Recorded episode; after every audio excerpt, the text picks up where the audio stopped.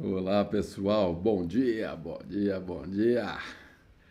Vamos lá, vamos começar a nossa live nesse, nessa segunda-feira de feriado. Segunda-feira, feriado, proclamação da República, 15 de novembro, e é muito bom estar com vocês. Provavelmente vamos ter uma audiência pequena, né? Hoje é um dia diferente, né? Um dia que as pessoas não acordam nos seus horários normal. Normalmente as pessoas acordam mais cedo para ir para o trabalho, né? E, mas nós estamos aqui, né? E mesmo aqueles que vão chegar mais tarde vão, vão poder assistir a gravação. Hoje nós estamos transmitindo de 4G. Vamos ver como é que vai ser o, o resultado, né? Perdemos a conexão da internet aqui repentinamente, mas tudo bem. O importante é que ainda temos o 4G e se tiver alguma, alguma piscada aí na transmissão, depois vai ficar gravado o conteúdo corretamente. E, enfim, nós não vamos perder nada. Tá bom? Pessoal que tiver é, por aí, já, já vai compartilhando o link, convidando pessoas. No YouTube, clica no like, faz comentários, me diga de onde você é, me deixa saber da onde você está me assistindo, para eu saber onde é que nós estamos alcançando. E vamos lá, vamos que vamos. Hoje é capítulo 6 de Provérbios. Vamos dar continuidade nesse nosso estudo. Tivemos cinco capítulos ontem, ah, na semana passada, desculpa. Semana segunda sexta. Desligar aqui o alarme.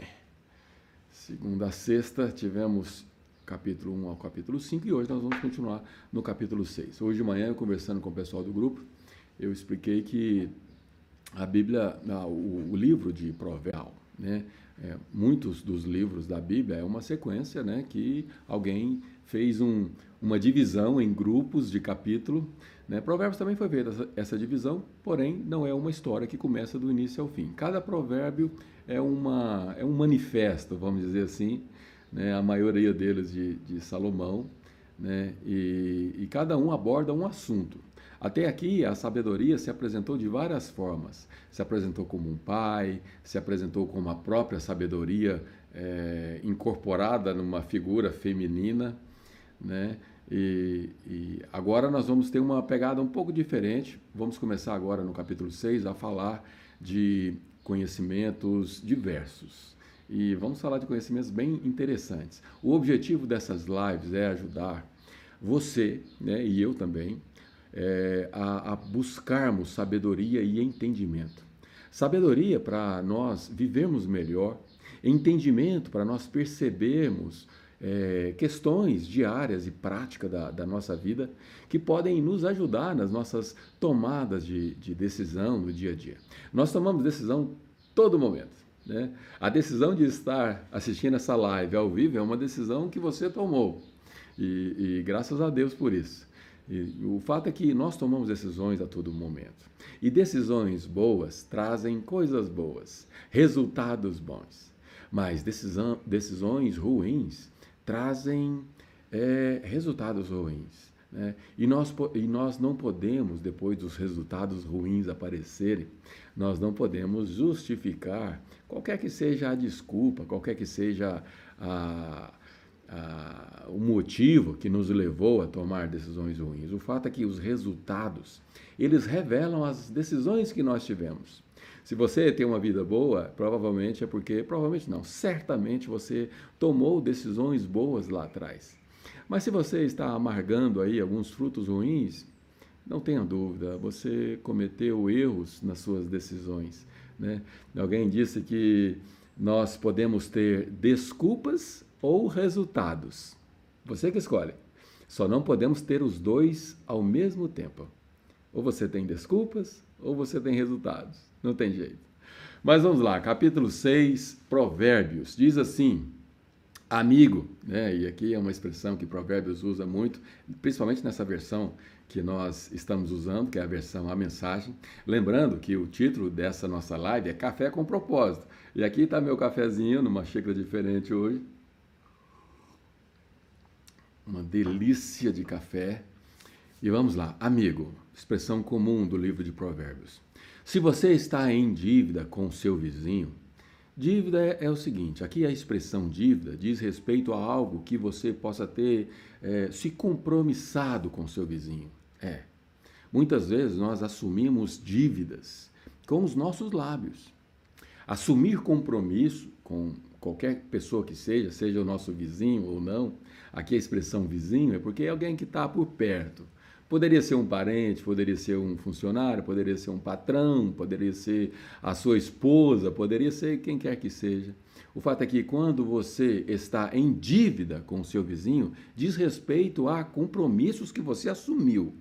Né? Vamos prosseguir. Se está preso em algum negócio com um estranho, ó, já, a figura do vizinho foi um exemplo, agora já vem a figura de um estranho. O fato é que, se você está preso em alguma negociação, algum compromisso, alguma dívida, alguma coisa que você se comprometeu, então vamos prosseguir. Se no impulso você prometeu dar a casa em garantia e agora ficou sem lugar para morar, como é que você dá a sua casa em garantia?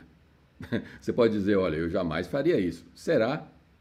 Se você assumir a responsabilidade de cobrir a ausência de responsabilidade de alguém, então você está correndo o risco de perder sua própria casa. É, nós vamos falar mais sobre isso ainda nesse capítulo. O fato é que assumir compromissos coloca em risco não só a sua honra, mas também os seus bens e até mesmo o, o, a casa que você mora. Né? Mas vamos entender por quê.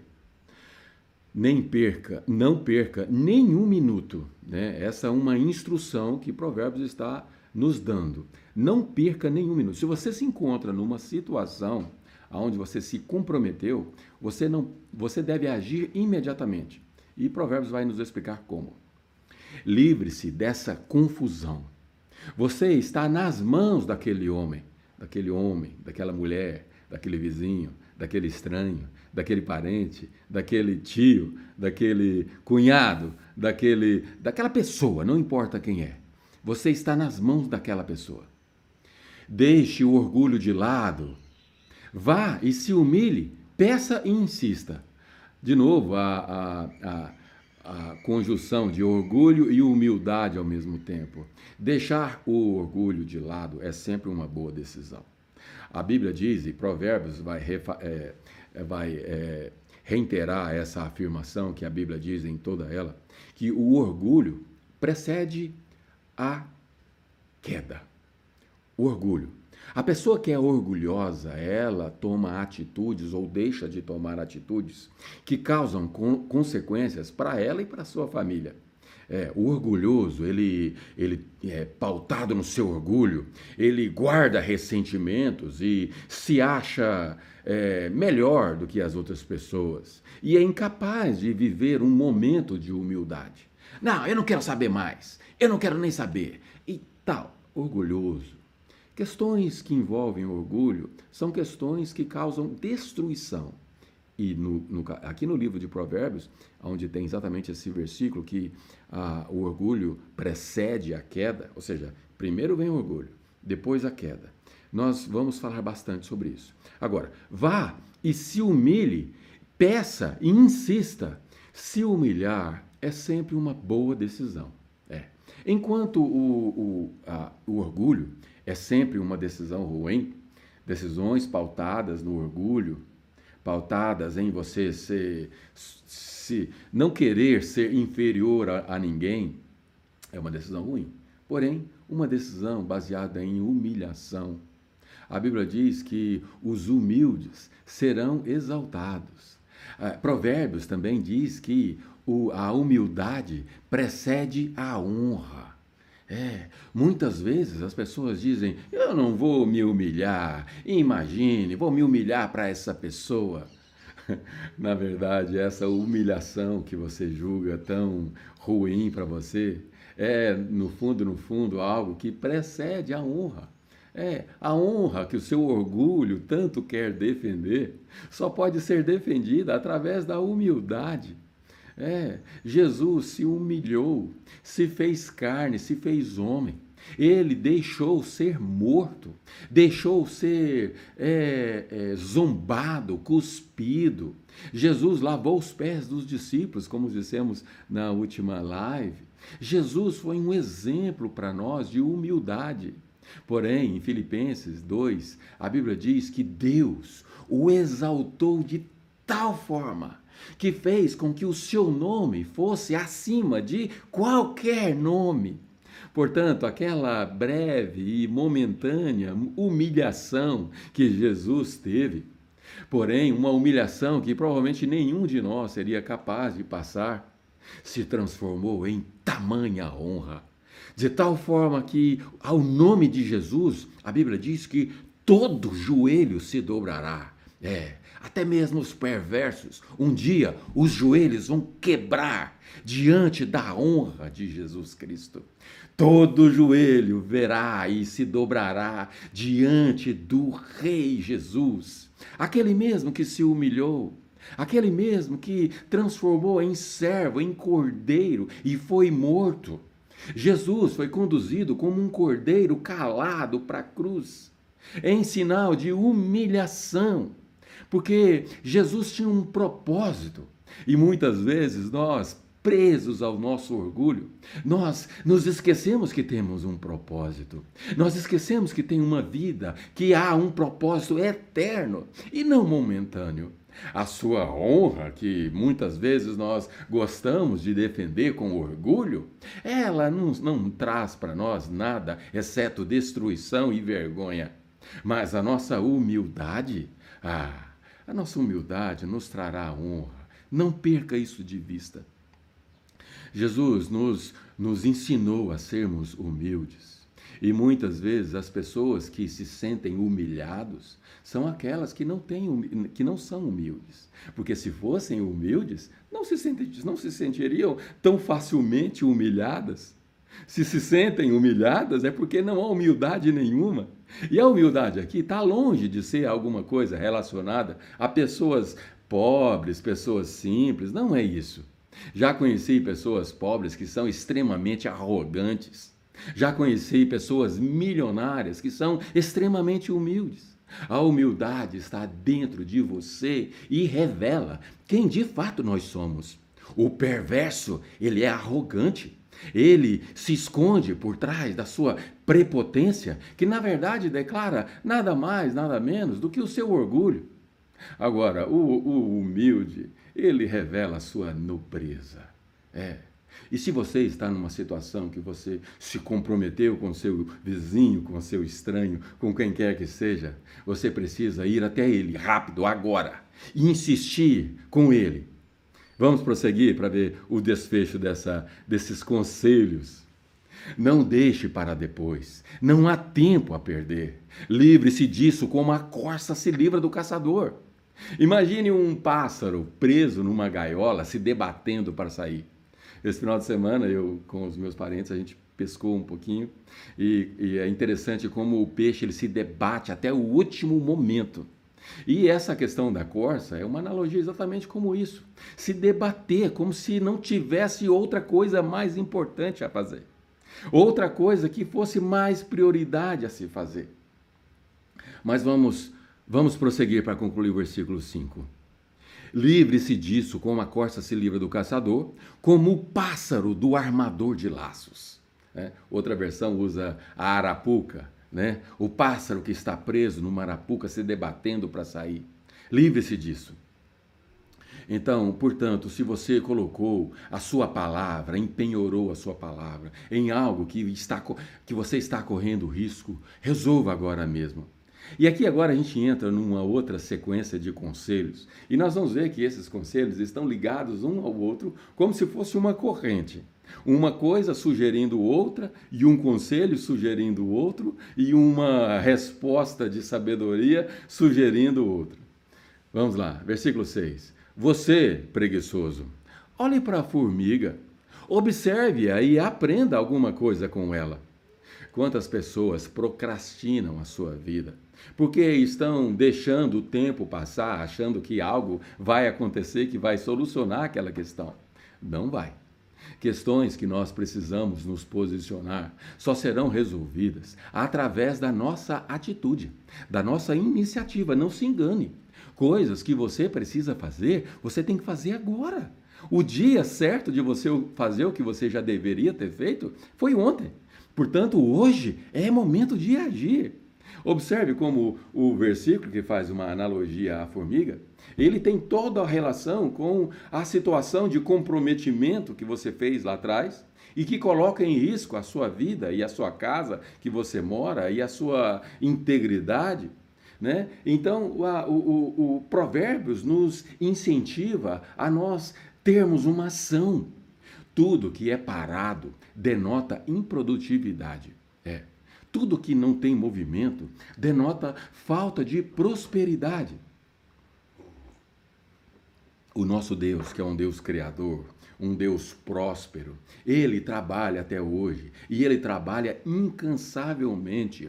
Tudo está em movimento, tanto no universo que nós vemos, quanto no universo sobrenatural, invisível, de onde nós somos, do, onde está o nosso lar, de onde nós saímos. Tudo lá está em movimento. A sua vida, portanto, precisa ser da mesma forma. Você precisa ter uma vida em movimento constante. Ficar parado, deitado na cama, esperando que alguma coisa aconteça, ou até mesmo sentado, apreciando o silêncio. De vez em quando isso é bom, obviamente, mas eu estou dizendo de uma vida repleta disso. Isso não faz bem nem a você, nem a ninguém ao seu redor. Procure produzir, não importa a idade que você tem, não importa a situação que você está. Procure se movimentar e aprenda com a formiga, né? Você, preguiçoso, olhe para a formiga. O versículo continua dizendo: observe-a e aprenda alguma coisa com ela. Ninguém precisa dizer o que fazer. Ela não tem chefe nem patrão, mas ela estoca alimento durante o verão e durante a colheita armazena provisão. Olha que sabedoria da formiga. Ninguém diz para ela, oh, agora é você, oh, agora é a sua vez. Não. Ela, naturalmente, ela, ela, todo momento que você olha para uma formiga, ela está em movimento. Você raramente vai ver uma formiga estática e parada por muito tempo. Uma formiga está sempre trabalhando e o propósito dela é pensar no futuro, pensar numa reserva de, de, de alimento para que quando tiver um momento onde a colheita não pode ser feita, ela pode usufruir da reserva que ela preparou. Quanto tempo vai ficar vadiando sem fazer nada? Quantas pessoas que se escondem por trás do desemprego para justificar a sua a sua, a sua inércia, a sua falta de atitude. Quantos empreendedores de sucesso relatam histórias de é, aonde a crise, quando chega, e traz o desespero e, e, a, e o desemprego vem junto, normalmente precede o desespero, obviamente, é, e justificam é, que naquele momento de crise, naquele momento de desespero, muitas vezes, eles se, eles se sentem numa situação onde são obrigados a agir. E quando a pessoa está nessa situação, onde está sendo obrigada a agir, é preciso agir. Quando você se sente obrigado a agir, é porque o tempo já está te cobrando uma atitude. Na verdade, ao ficar desempregado, você não tem direito de ficar um dia sequer parado dentro de casa. Você tem que imediatamente procurar outro emprego. E se estiver difícil, procure ganhar dinheiro de alguma forma. Existe um empresário, que eu não vou me lembrar o nome, que conta um relato que é bem conhecido de várias histórias, várias outras histórias. Ele conseguiu 10 reais emprestado, comprou, comprou um engradado de, de água mineral, saiu, se não me engano foi numa praia, mas poderia ter sido em qualquer lugar de muito calor, saiu vendendo cada água daquela que custou para ele talvez 50 centavos a um real. Aqueles 10 reais no, no, no meio do dia se transformou em 20. Ele conseguiu pagar 10 que devia e com os outros 10 ele comprou mais um engradado de água. Com aquele engradado, agora sem dever ninguém, ele fez mais 10, mais 20, aliás. E sem dever ninguém, esses 20 se transformou em 40. No outro, no outro dia se transformou em 80. E assim ele foi prosseguindo, ele foi produzindo, porque esse é o conceito de prosperidade. É produzir, produzir, produzir sem olhar para trás, sem parar, é avançar. A ordem de Deus, temos falado isso com frequência, é marchar, é seguir, porque Deus não se agrada de quem olha para trás, de quem retrocede, de quem tem a mentalidade retrógrada, de quem fica olhando para o passado. Olhar para o passado é procurar tristeza, é procurar por algo que desagrada ou traz a nós é, algum tipo de lembrança ruim quando nós estamos em situações de crise. Mas quando nós estamos em situação de produtividade, olhar para trás é aprender com os nossos erros, é aprender que aquela decisão que nós tomamos lá atrás é uma decisão ruim, é uma decisão que não, nós não podemos repeti-la. Mas olhar para trás, buscando trazer à memória aquilo que nos dá esperança, como disse Jeremias, é algo fantástico. É, nós devemos fazer isso, a Bíblia nos encoraja, mas nós devemos fazer isso olhando e avançando para frente. É para frente que está o nosso alvo, é para lá que nós estamos indo. Não devemos retroagir, olhar para trás e ficar nos lamentando e murmurando e reclamando. Portanto, o nosso objetivo é ir para frente. E o versículo continua dizendo o seguinte: um cochilo aqui, uma soneca lá, uma folga aqui, um descanso lá, sempre encostado em algum lugar, sabe o que você vai ter? Sabe o que você vai ter? Um cochilo aqui, uma folga ali, um descanso cá, um descanso lá. Dia passa, dia vem, semana entra, semana sai. Sabe o que isso vai trazer para você? A Bíblia deixa claro o que é. Apenas isto: uma vida pobre, pobre e miserável, na qual as necessidades são permanentes. Que triste é um resultado como esse. Uma vida pobre e miserável. Sabe por quê? Pobreza é sinônimo de improdutividade. Seja improdutivo, não importa quem você é, e você é um pobre, um miserável. Não fazendo uma crítica a quem é pobre, a quem é, tem uma vida escassa, não é isso. Mas quando você é improdutivo, você atrai para você a pobreza e a miséria. É.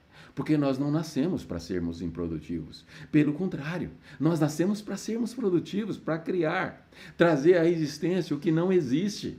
Ah, mas essa é uma prerrogativa de Deus. É só Ele que pode trazer o que não existe. Negativo. Esse exemplo que eu dei do cara que vende água mineral, ele trouxe à existência para a vida dele algo que não existia. Ele trouxe prosperidade para ele e para sua casa. Ao ponto que, se ele tivesse ficado em casa fazendo exatamente o que esse exemplo aqui está fazendo, ó, um cochilo aqui, uma soneca lá, justificando, não, eu estou desempregado, a culpa é do governo, são mais de 13 milhões de desempregados, e eu sou uma vítima como um deles. Que malandragem. Levanta dessa cama, sai desse encosto que você anda aí, encostado dia após dia, e dá um jeito de ser produtivo. Vamos prosseguir. Versículo 12. O mau caráter. Ó, lembra que eu falei que os versículos de Provérbios são elos que vão ligando um ao outro? E aparentemente parece que mudou de assunto, né? Eu não, eu não estou nem mencionando aqui o título, mas o fato é que é, vai aparentemente mudar de assunto, mas os assuntos estão ligados desde o primeiro. O mau caráter anda por todos os lados, falando coisas maldosas, espalhando veneno. Talvez você se considere alguém que tem bom caráter, e eu espero que sim. Mas muitas vezes o mau caráter são pessoas que são tidas como pessoas de, de um bom caráter. Basta ela ter um comportamento errado para se transformar num caráter ruim. Falamos recentemente sobre as, as maldades que se praticam em dia a dia normal, onde essas maldades escondem falsidades. Eu dei o exemplo de quando os pais fritam e falam mal de pessoas e usam de fofoca numa mesa onde crianças estão vendo aquela cena. Aquela falsidade, denota nada mais, nada menos do que uma maldade. Né? Ah, falando coisas maldosas. O que é falar coisas maldosas? Se você conhece alguém e alguém, aos seus olhos, faz alguma coisa que você considera errado e você espalha aquela notícia, isso é maldade. Espalhar notícias ruins contra alguém é difamar aquela pessoa. Muitas vezes, aquela pessoa, aos, aos olhos de outra, que não sabia. É, oh, Brunão, pega o carregador que está acabando aqui a bateria, por favor. É, carregar, não carregar, desculpa.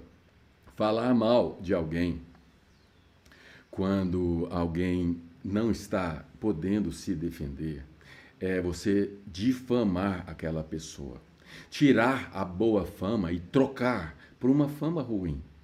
Muitas vezes aquilo que você está falando talvez seja até verdade, mas a maldade de quem gosta de falar, ela tem o intuito de aumentar, de transformar uma notícia pequena numa notícia grande. Quem tem esse hábito normalmente são pessoas solitárias. É, Embora são pessoas com o perfil comportamental de fazer divertir as outras pessoas e de contar piadinhas e fazer o outro rir, na verdade aquilo esconde uma grande maldade. E essa maldade, ela é facilmente percebida por aqueles da rodinha que estão dando gargalhada, que estão sorrindo, estão se divertindo talvez aquela maldade é, é facilmente tida como algo bom por aquele que está difamando. Aquele que está difamando pensa que está trazendo algo que vai causar surpresa. E aí fala, dando ênfase e aumentando um pouquinho. Achando que os intele... as pessoas que estão é, ouvindo, recebendo aquela informação, estão se divertindo, dando risada, aquelas pessoas são seus amigos. Mas na verdade não são. Brunão, você pode ligar ou nessa janela ou naquela tomada. É, aqui tem uma mais fácil, ó, tem uma torre de tomada ali. Estamos aqui no 4G tentando é, fazer o nosso melhor, né, no improviso. E eu considero, estou gostando dessas lives, porque assim, está trazendo uma pegada mais à vontade, né? Eu tenho 50 vídeos, quase 60 vídeos gravados, que foram gravados em estúdio, né? Onde eu formalmente eu elaboro um script de começo, meio e fim. E ali eu falo, e se tiver um imprevisto como esse, obviamente eu costumava cortar. Né? E é, esse era, essa era a proposta do, do daqueles conteúdos, e está tudo certo. Obrigado, mano. Essa é a proposta daqueles conteúdos, está tudo certo. E são conteúdos que eu, que eu considero de bastante valor e foram feitos com muito esmero, não tenho dúvida disso são ali contém verdades vividas por mim. É, mas eu estou gostando dessa pegada da live, desse improviso, e o dia cai a internet, o outro dia acontece uma outra situação qualquer, e o fato é que nós estamos aqui nessa liberdade. Né? E, mas vamos voltar aqui. O mau caráter. A pessoa que tem bom caráter, ela não difama a outra. Não, pelo contrário. A pessoa que tem bom caráter, ela é pacificadora. Sabe o que é um pacificador? É alguém que transforma uma notícia ruim em algo que não é tão ruim assim. É você olhar para um copo que parece estar meio vazio e transformar ele num copo meio cheio. Ora, vamos observar melhor. Se você perceber, é, não está meio vazio. Na verdade, ele está meio cheio. Se nós fizermos alguma coisa para ajudar, esse copo pode vir a encher. Esse é o pensamento e a atitude de quem tem bom caráter. Mas quem tem mau caráter, quem tem mau caráter, e talvez esse mau caráter seja pessoas do bem, mas que tem a mania de fofocar, de falar com maldade a respeito do outro. Essa é uma pessoa de mau caráter. Vamos lá. Numa piscada, trama golpes. E esses golpes, nós sabemos que o mundo está cheio deles. Tem aqueles golpes contra instituições bancárias, contra correntistas, contra pessoas aposentadas que têm com frequência. Meu café está quase frio, mas ainda está gostoso. E numa piscada, é, essas pessoas tramam golpes. Mas sabe, muitas vezes o golpe é tido, é feito por pessoas tidas como pessoas de bem, mas que infelizmente têm comportamentos que enquadram elas em pessoas de mau caráter. E essas pessoas, o que elas fazem é golpes. Golpes. Uma fofoca nada mais é do que um golpe contra o seu amigo. Às vezes, muitas pessoas cometem golpes contra pessoas que elas amam, sabia? É. Um irmão, um parente, um cunhado. Golpe. Aquela pessoa, às vezes, não está nem por perto para se defender e a pessoa usa de maldade. Um golpe contra a outra. Continuando, passa a perna no outro. Passar a perna é você. O que é passar a perna? A pessoa está de pé e está desapercebida, porque estando percebido, você não consegue passar a perna. O que é a expressão passar a perna? É você bater o pé nos pés daquela pessoa e você então passa a perna nela e ela cai. O objetivo nada mais é, quando alguém passa a perna no outro, do que fazer o outro cair. É.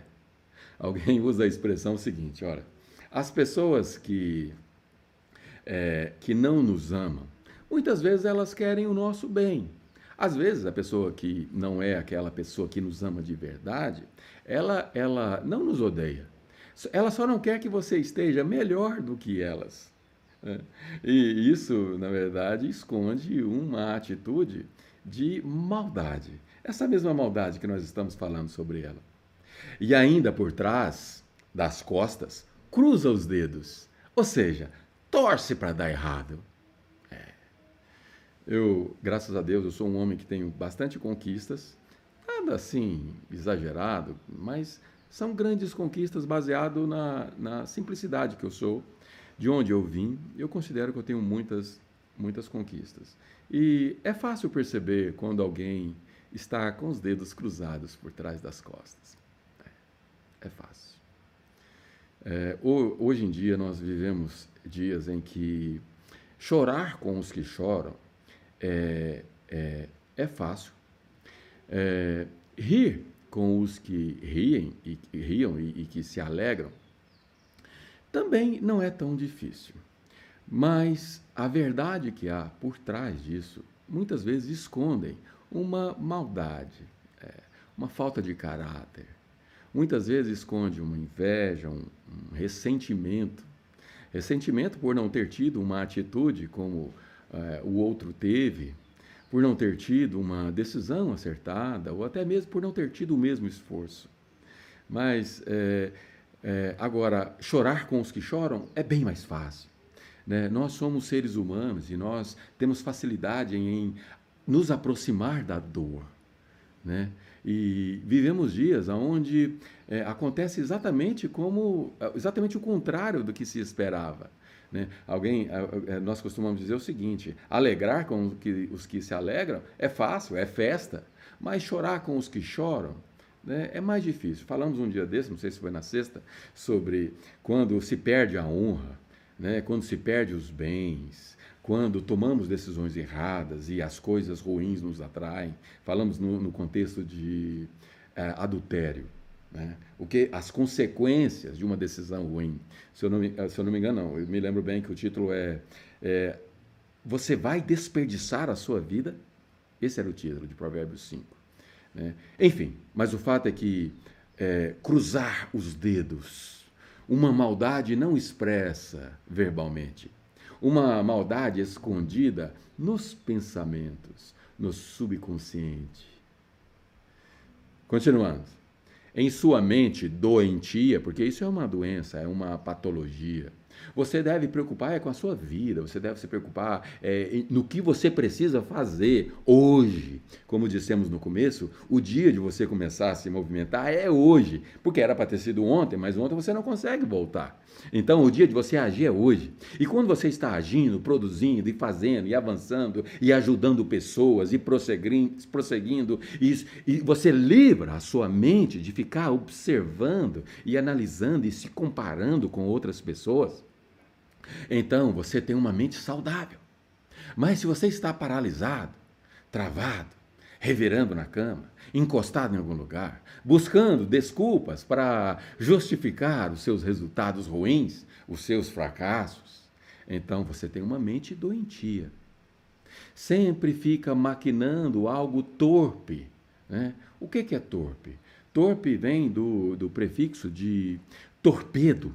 E o que é um torpedo? O torpedo é um armamento normalmente utilizado por submarinos, aonde o submarino do inimigo, ele estando numa determinada posição, ele vira no sentido é, no sentido aonde a sua a, o seu arsenal na lateral do submarino fica em direção ao ponto que se quer atingir.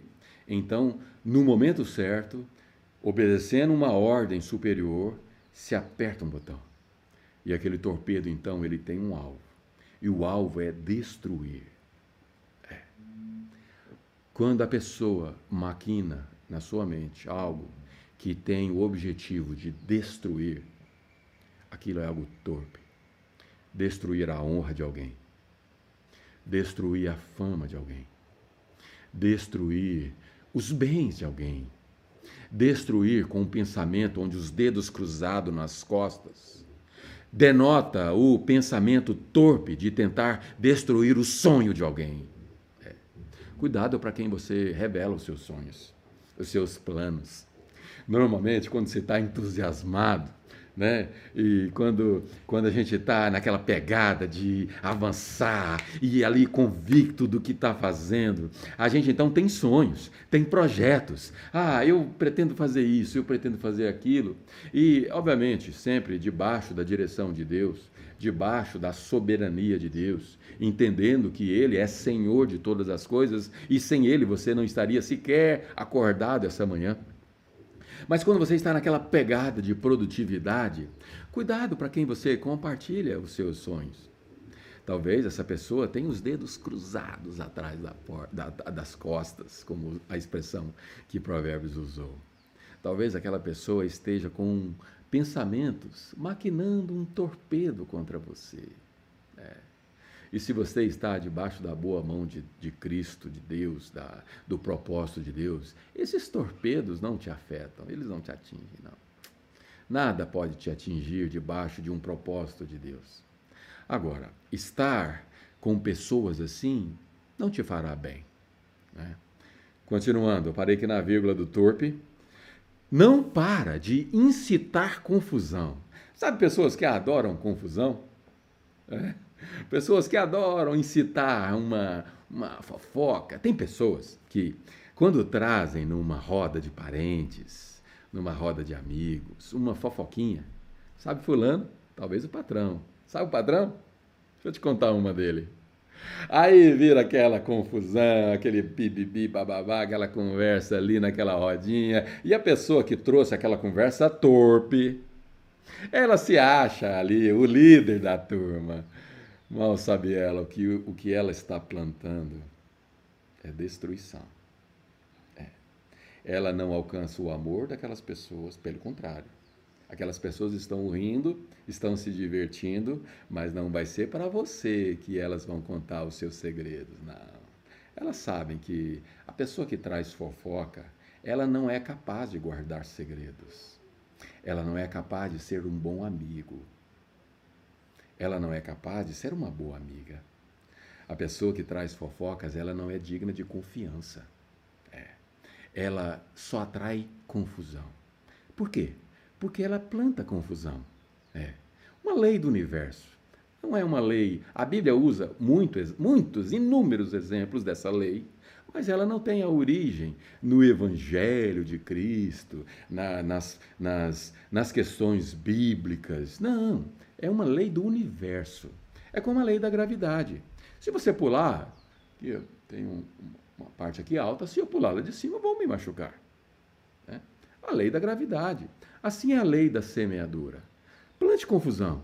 Sabe o que você vai colher? Confusão. Plante discórdia. Sabe o que você vai colher? Discórdia. Agora, experimente plantar amor.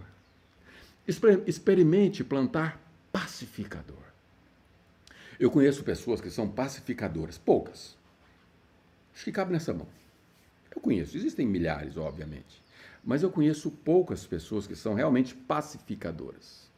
Essas pessoas, elas, a, a, as palavras dela é uma palavra sempre de atenuar. Elas jamais levam uma conversa adiante.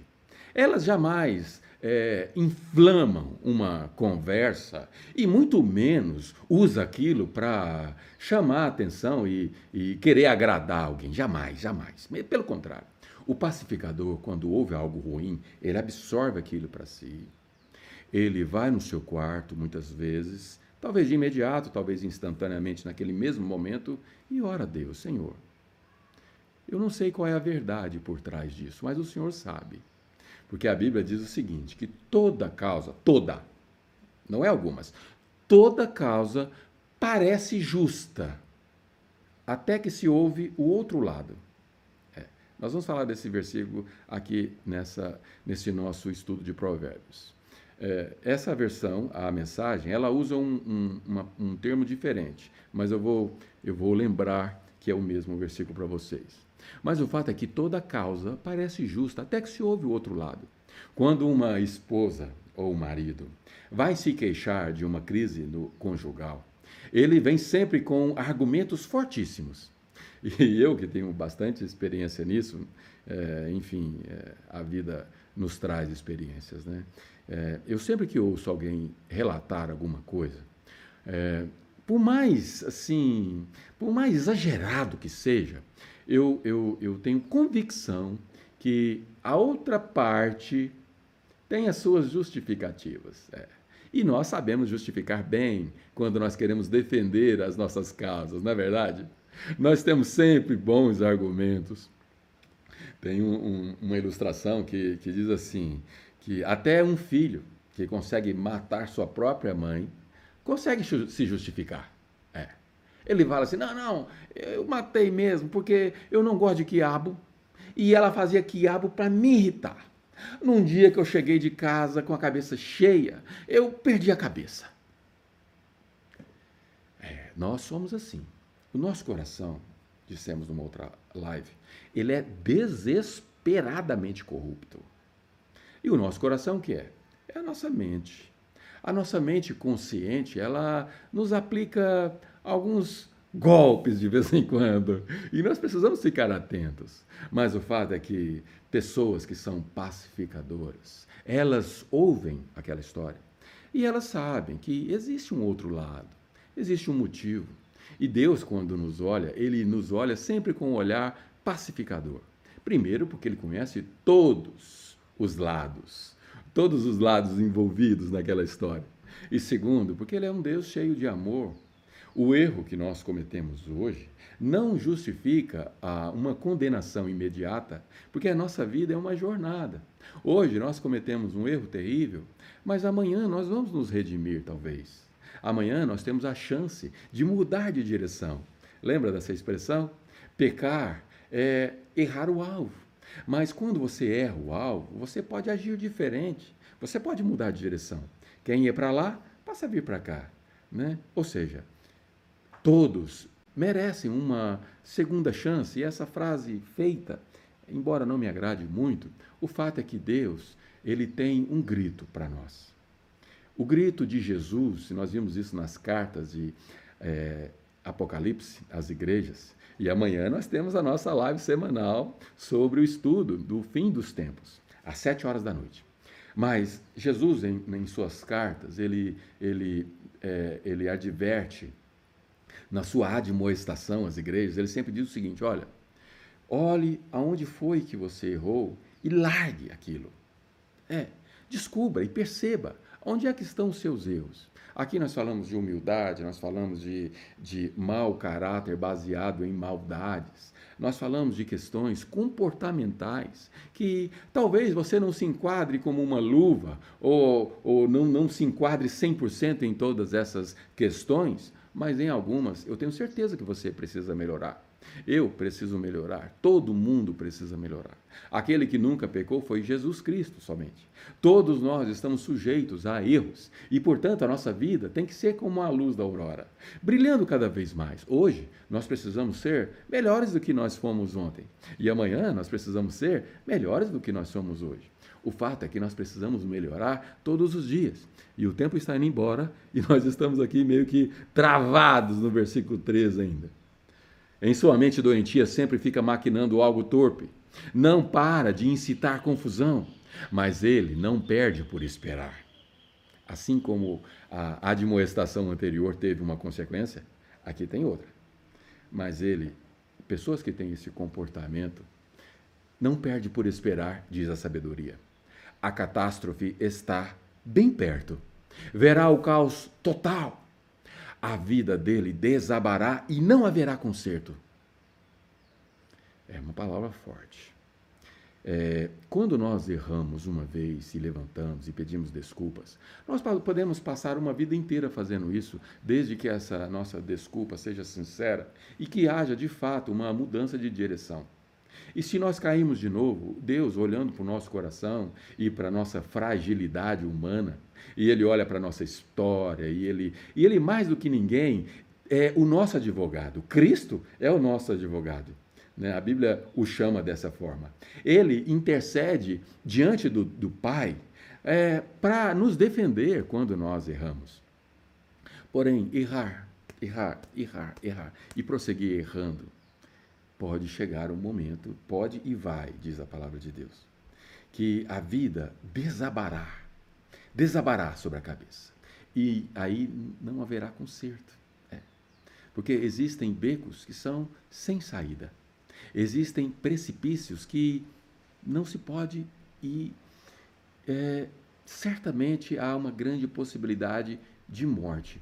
Aliás, João 10, 10 diz que o diabo ele veio para nos matar. Esse é o intuito dele. O objetivo do diabo, não se engane, ele gostaria de te matar já.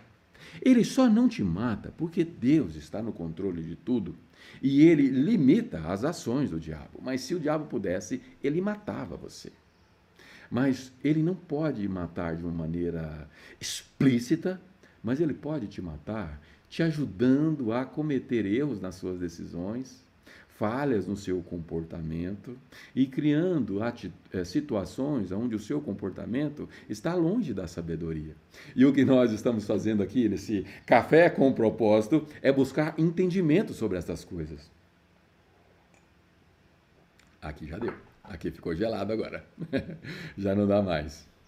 Então vamos lá, no versículo 16. Agora nós vamos entrar na segunda parte e já foi, foram 50 minutos, mas nós vamos tentar acelerar porque tivemos, eu considero que o que nós discutimos até aqui tem um, um, um valor inestimável para a vida daqueles que quer vencer. Essas questões que nós discutimos agora diz respeito a plantar algo bom na sua vida e na vida das pessoas. Parar de usar de maldade, focar e fazer o que precisa ser feito aprender com a formiga, procurar o nosso próximo, seja ele vizinho ou um estranho, para poder resolver uma pendência qualquer, e você resolver a sua vida e cuidar só da sua vida, e cuidando da sua vida você avança e progride e prossegue, e você então prossegue prosperando na sua vida, e enquanto isso, atento à voz de Deus, você está também atento, não no sentido de observar a vida das pessoas, não, mas observar no sentido de perceber que você não pode vencer para você mesmo. Se você conseguir é, progredir na vida e o resultado disso for você mesmo, nada faz sentido.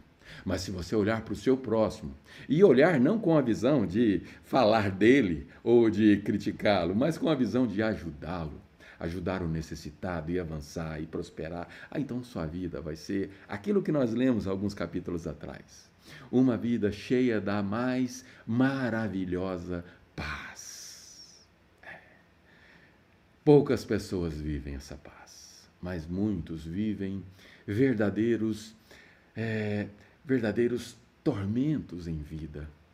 Tormentos que eram para ser vivido apenas para aqueles que vão ser condenados na eternidade de, de uma condenação, de uma vida é, longe da presença de Deus. Mas muitos vivem uma vida em meio a tormento.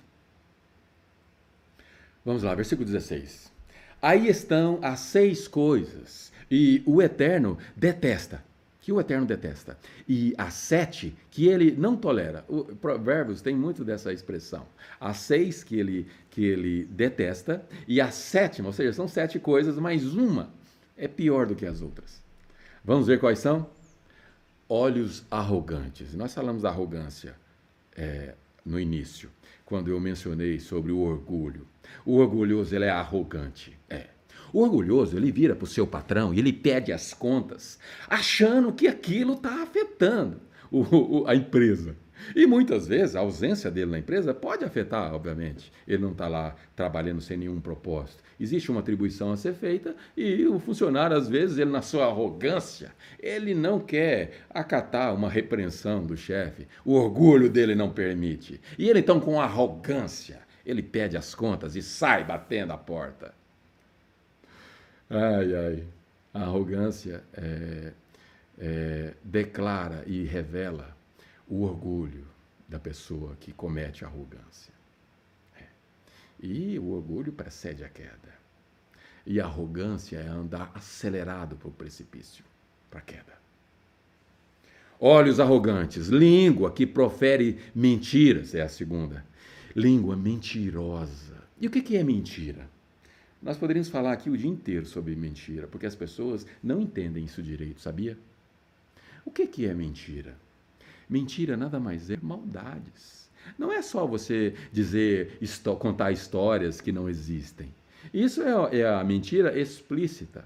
Mas quando você usa de maldade, quando você usa de exagero, e o exagero é irmão gêmeo da mentira. É. E saiba que eh, uma meia-verdade é uma mentira completa. É. Meia-verdade é uma mentira completa. E o exagero é irmão gêmeo da mentira. Mãos que matam o inocente. Matam com uma faca? Literalmente, sim. Mas quantos matam o inocente destruindo a fama dele, sem ele estar tá nem mesmo percebendo? Você sabia que a maldade de destruir a fama de alguém pode impedi-la de entrar por uma porta que muitas vezes foi aberta por Deus? É.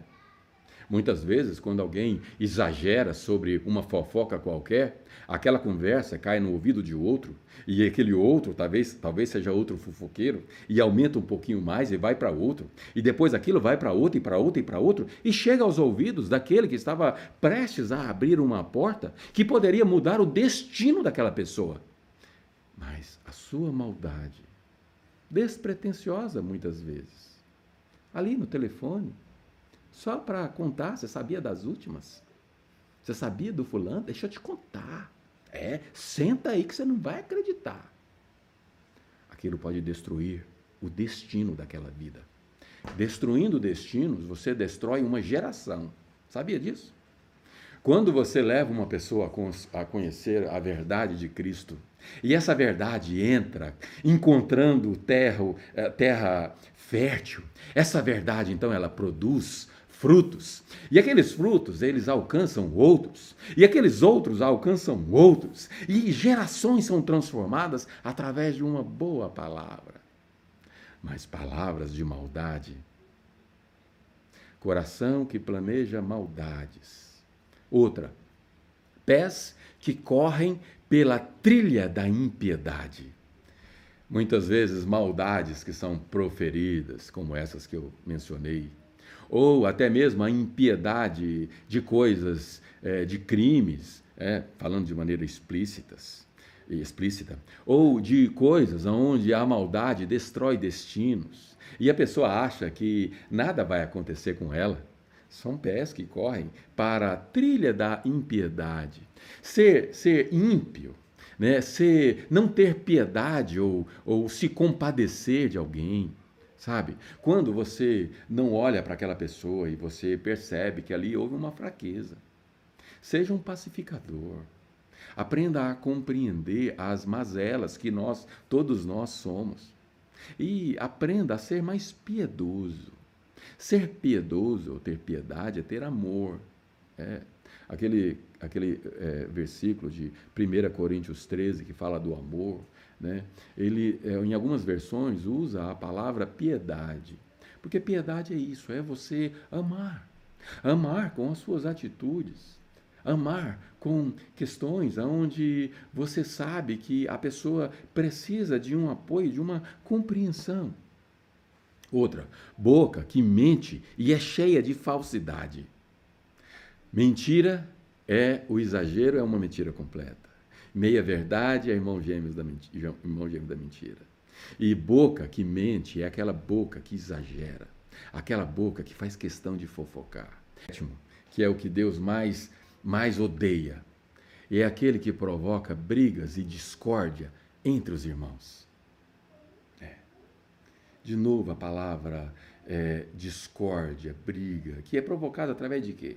Através de confusão, através de, de, de maldade, através da fofoca, através da, da é, difamação, através de coisas que não são sementes do, de bem, mas são sementes do mal. Isso o Eterno detesta. Versículo 20. Caro amigo, siga o conselho do seu pai e não os da sua mãe. Cubra-se com eles da cabeça aos pés. Vista-os como chale em volta do pescoço. Sabe o que significa isso? É você pegar o bom conselho e você amarrar ele como um chale no pescoço. Sabe quando está bem friozinho? quando a gente vai nesses lugares, Gramado, é, várias regiões que são bem frias, né? Eu já tive no exterior, em várias regiões frias, e quando está muito frio, você procura enrolar né, um chale no, no pescoço para proteger o pescoço e você fica com aquilo ali lembrando o tempo todo. Você olha no espelho e você vê aquilo, você se movimenta e você vê aquilo, que, percebe aquilo que está ali. Né? E é isso que nós devemos fazer com o conhecimento. Nós devemos vesti-lo como chale em volta do pescoço. Por onde quer que ande, eles guiarão você. Quando descansar, guardarão você. Quando acordar, eles o ensinarão. Esses conhecimentos são exatamente isso, são direção. Salmo 105 diz que Desculpa, Salmo 119, versículo 105 diz que lâmpada para os pés, para os nossos pés, é a tua palavra. Ande debaixo dessa, na direção dessa palavra. Ande debaixo desse, dessa é, palavra de sabedoria. Fuja do caminho mal, do erro. Como nós dissemos na última aula, daquele exemplo daquele motorista que anda bem longe do precipício. Não passa perto dele, não passa perto de atitudes que podem te trazer mal. Mas, pelo contrário, ande debaixo dessa, desse entendimento para que ele possa te guardar te guiar. Quando você descansar, eles te guardarão. Você está descansando, está dormindo, e esse conhecimento está te guardando. Quando você acordar, eles o ensinarão. Pois o conselho é como o farol que guia, é, como aquela luz que eu mencionei de Salmos 119. O bom ensinamento é luz que clareia. Disciplina e advertência são caminhos de vida.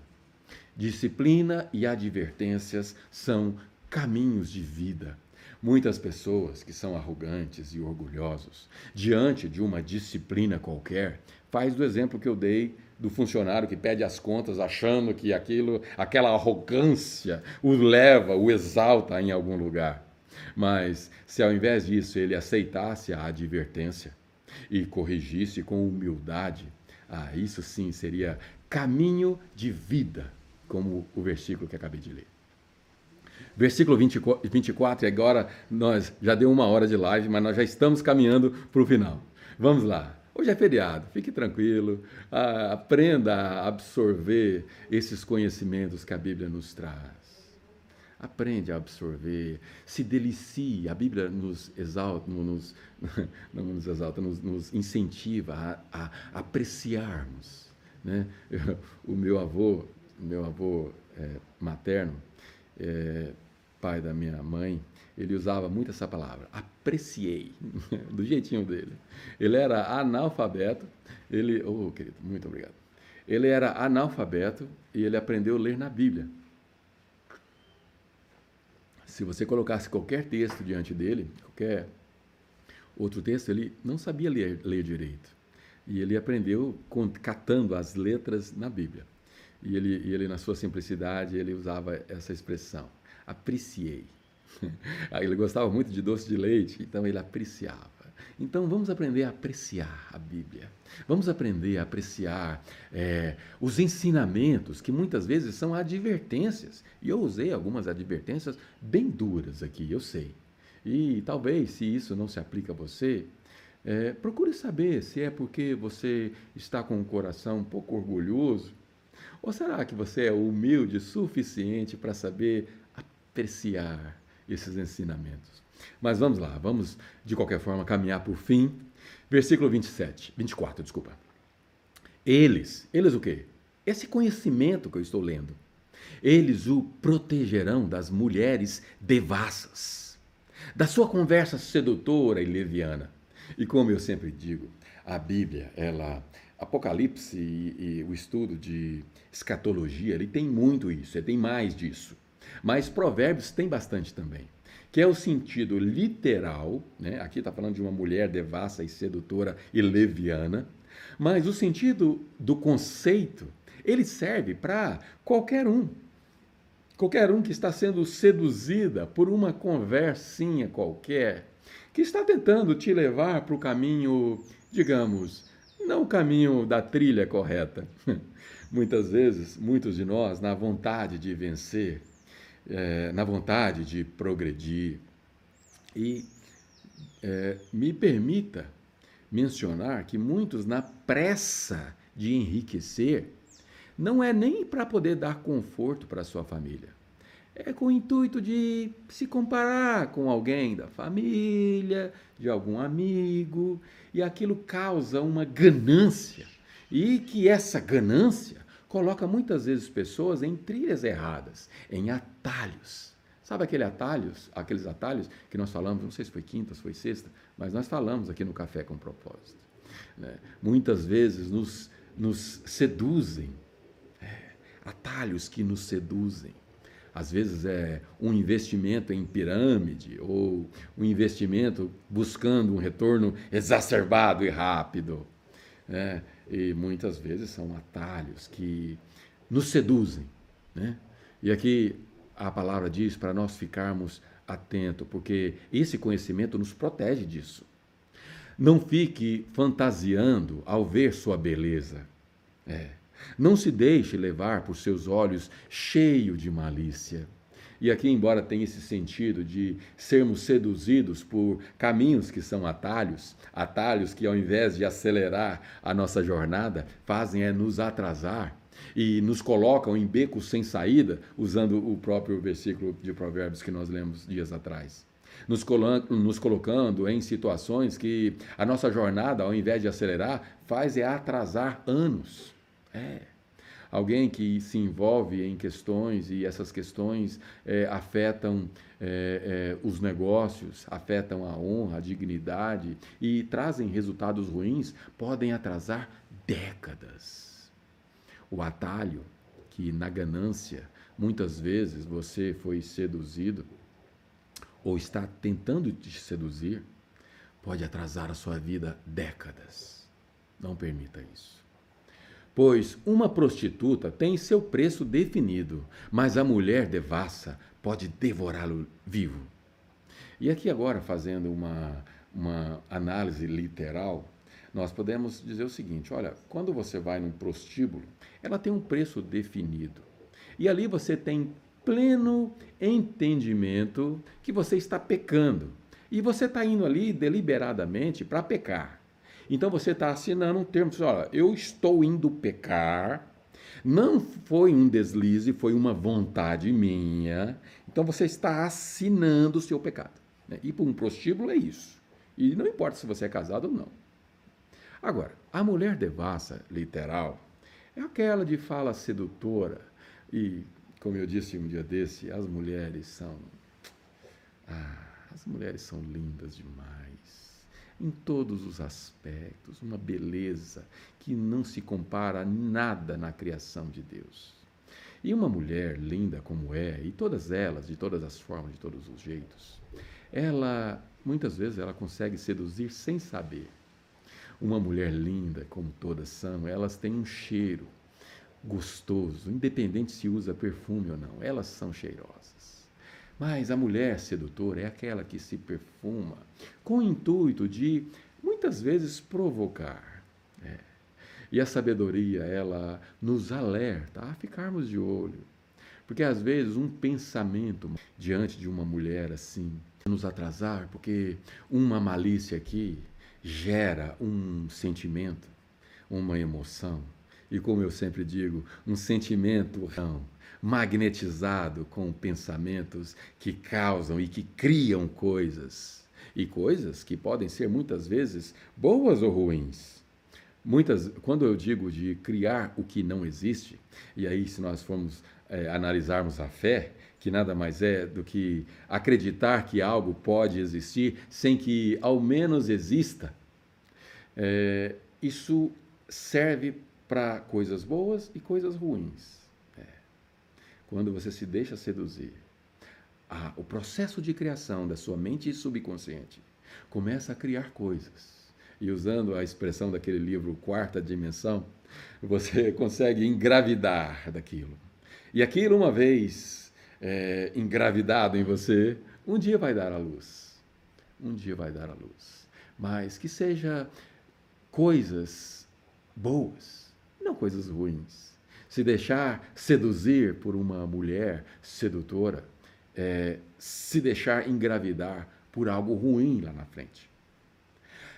27. Dá, dá para pôr fogo no colo sem queimar as calças? Aqui é uma expressão né, que Provérbios usa, dizendo o seguinte: olha, passar perto do perigo é como você colocar fogo nas calças. Você não está. É, é, colocar fogo no colo, você não está pondo fogo nas calças, mas tem como separar as coisas? A minha avó, a esposa desse meu avô, dizia uma frase seguinte: é, um homem e uma mulher é como pólvora e fogo. É. Estando bem longe, não tem perigo nenhum. Mas ficando um pouco perto, tem perigo. Perigo de explosão. Mas eu não vou entrar nessa polêmica agora, porque vai vir questões que exigem desdobramentos maiores e tempo que nós não temos aqui agora. Pode andar descalço sem é, sobre brasas, sem queimar e ficar cheio de bolhas, experimente pisar nas brasas. Embora alguns tenham essa, esse, esse exercício, essa dinâmica de pisar em brasas e com a, a força do pensamento conseguir não gerar bolhas. Essa é outra coisa, e existe inclusive questões espirituais nisso. Mas o, fa o fato é que, de uma maneira natural, se você pisar numa brasa, vai, vai gerar uma bolha? Sim. Basta você pisar num asfalto quente num dia bem ensolarado que vai ter o mesmo efeito. É isso que acontece quando você se deita com a mulher do outro. E agora a coisa ficou literal, mas no conceito de que você deu à luz aquilo que você engravidou em algum momento. É. Porque quando você na, é, decide literalmente deitar com a mulher do outro, é isso que acontece é pisar na brasa e esperar a bolha vir. Consequências virão. E continua assim: toque nela e pagará caro por isso. A fome não é desculpa para o ladrão roubar. Se ele for pego, terá de restituir, ainda que precise penhorar a própria casa. O adultério é um ato insano. Eu gosto dessa expressão que, que é insanidade? É você ir na contramão daquela, um dos provérbios, eu acho que foi sexta-feira, que começou nos alertando a, a termos bom senso. O que é ter bom senso? É pensar e analisar e tomar uma decisão equilibrada, baseado no que Deus faria em seu lugar, baseado na, no seu, no seu é, entendimento. Que é esse entendimento que nós estamos buscando aqui. Ter bom senso é isso. Agora, insanidade é você é o contrário, é o oposto. Se ter bom senso é ir para cá, insanidade é vir para cá. E se deitar com uma mulher ou com um homem que é casado, ou se você é casado. Ou seja, o ato do adultério em si é um ato insano, arrasador e destrutivo, diz o, diz o texto. Arrasa e destrói. Isso é insanidade total. Sairá cheio de ferimentos, detonado, usa a expressão da Bíblia nessa, nessa versão. E com a reputação totalmente arruinada.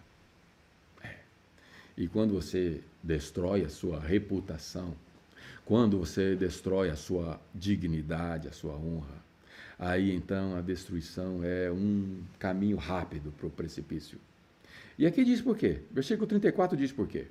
Pois o marido enganado e traído não vai enxergar nada de tanta raiva. É. O marido, por mais que ele, digamos que seja um marido temente a Deus e, e que busca obedecer a palavra de Deus, essa ira vai surgir.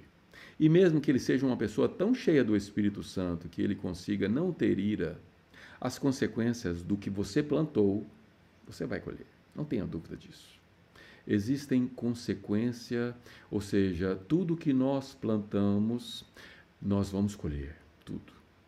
Ah, mas eu conheço fulano que morreu sem pagar pelos crimes que fez. Não se engane.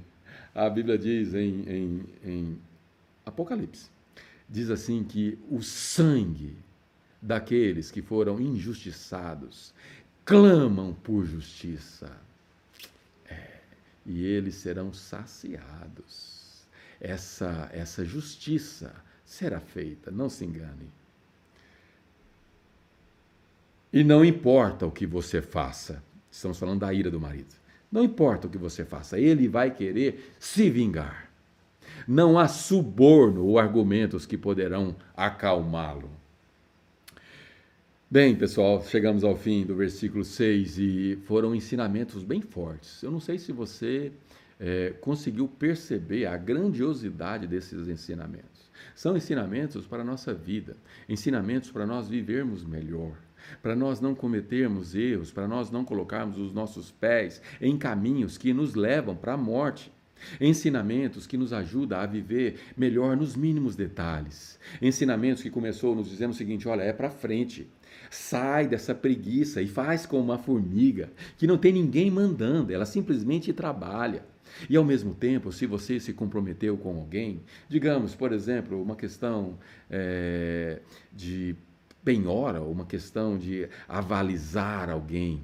Essa questão de ser avalista, muitos é, legalistas, muitos que são legalistas né, na palavra de Deus, olha, não pode avalizar porque é contra a Bíblia. Calma, não é bem isso. O que, o que nós devemos fazer é agir com serenidade e com bom senso. Quem é que está precisando das, das, do seu aval? Nós sabemos que hoje em dia nem todo mundo tem casa própria. E as pessoas precisam de um lar.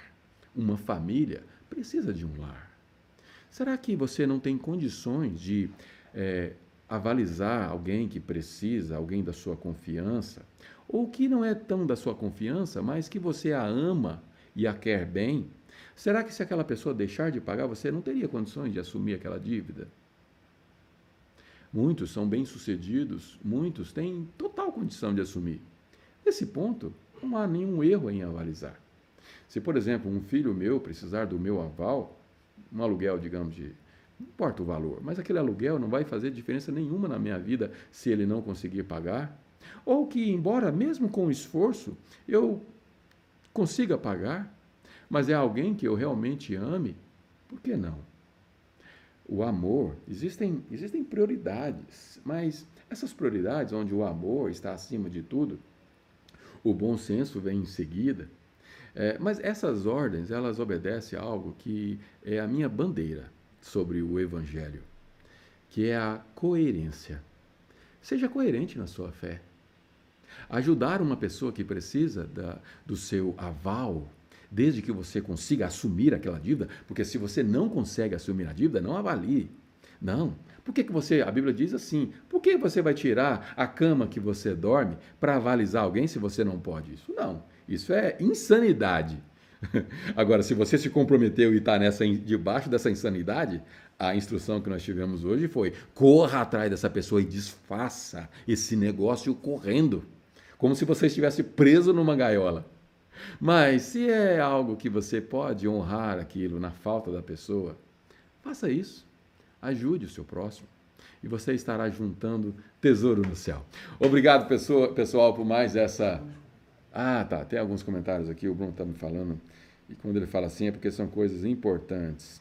As formigas estão sempre trabalhando, a Ana Rocha. Bom dia, abençoado, atrasado. Ah, Senhor, é, que prazer ver, bababá, Itamar. Muito obrigado, pessoal, por estar presentes aqui. Carlos Ferreira, Carlinhos, meu brother. Antônio Pereira, São Gonçalo, Rio de Janeiro. Gleiciane, meu amor, amor da minha vida.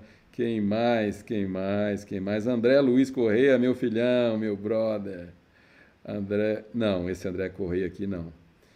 Eu, eu não sei quem é. O nome pareceu com o do meu filho, mas não é.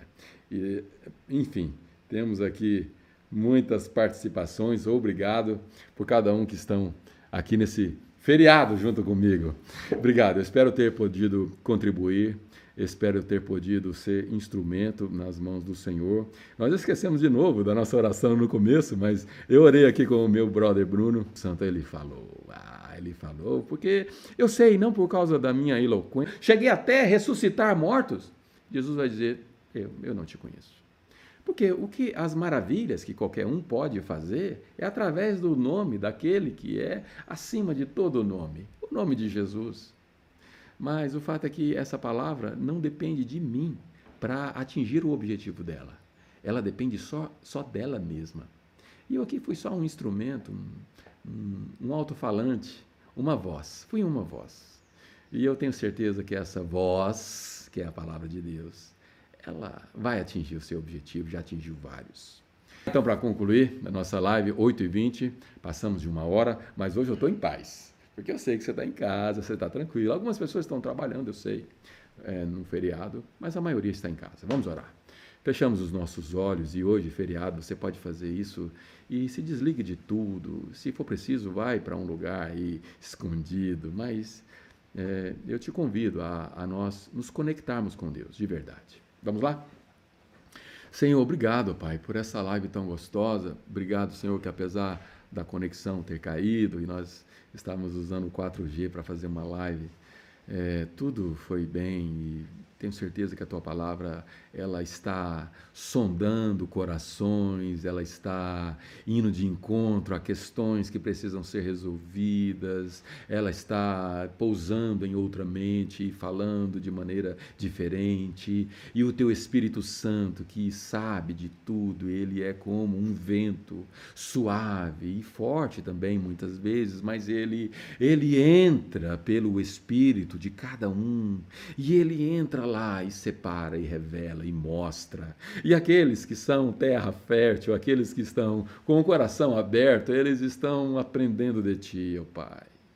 E eu, sendo apenas uma voz, eu te agradeço, ó Pai, por ter usado essa voz. Obrigado por mais uma live, ó Deus. Que o Senhor abençoe esse ministério, que esses devocionais possam fazer o que nós nos propomos a fazer, que é ajudar pessoas a viver melhor, a entender que o teu evangelho ele foi feito para o nosso dia a dia. E a salvação é, é a graça que nós não merecemos, é o teu favor, e é o que nós mais almejamos, porém, estamos vivendo aqui. É aqui que nós devemos aplicar os teus ensinamentos. Que o Senhor nos ajude a sermos pessoas de entendimento, pessoas de conhecimento, para que nós possamos viver melhor e ajudarmos pessoas a viver melhor que essas palavras possam ser replicadas a outras pessoas, que as pessoas que estão ouvindo possam compartilhar esse produto e ser também um agente, por que não? Serem pessoas que levam essa voz adiante. Que o Senhor possa levar longe essa voz e que essa palavra possa causar transformação. E eu aqui, o que eu posso fazer é ser grato a Ti, pelo que, eu, pelo que o Senhor tem feito em minha vida, por todos os erros que já cometi por todas as falhas e erros e decisões ruins que, embora me feriram muitas vezes, hoje servem para poder falar com experiência própria, experiência de vida, de coisas que o Senhor me ensinou. Obrigado mais uma vez. Que o Senhor abençoe o nosso dia. Que o Senhor esteja conosco e nos dê um dia abençoado, um dia debaixo daquela maravilhosa paz que tua, o, teu, o teu servo mencionou em um dos provérbios que nós já lemos. Obrigado, Pai. É o que eu te peço, grato, com ações de graças, em nome de Jesus, o nosso Senhor. Amém. Obrigado, pessoal. Amanhã, às sete horas de novo, teremos é, a nossa live Café com Propósito e às sete horas da noite.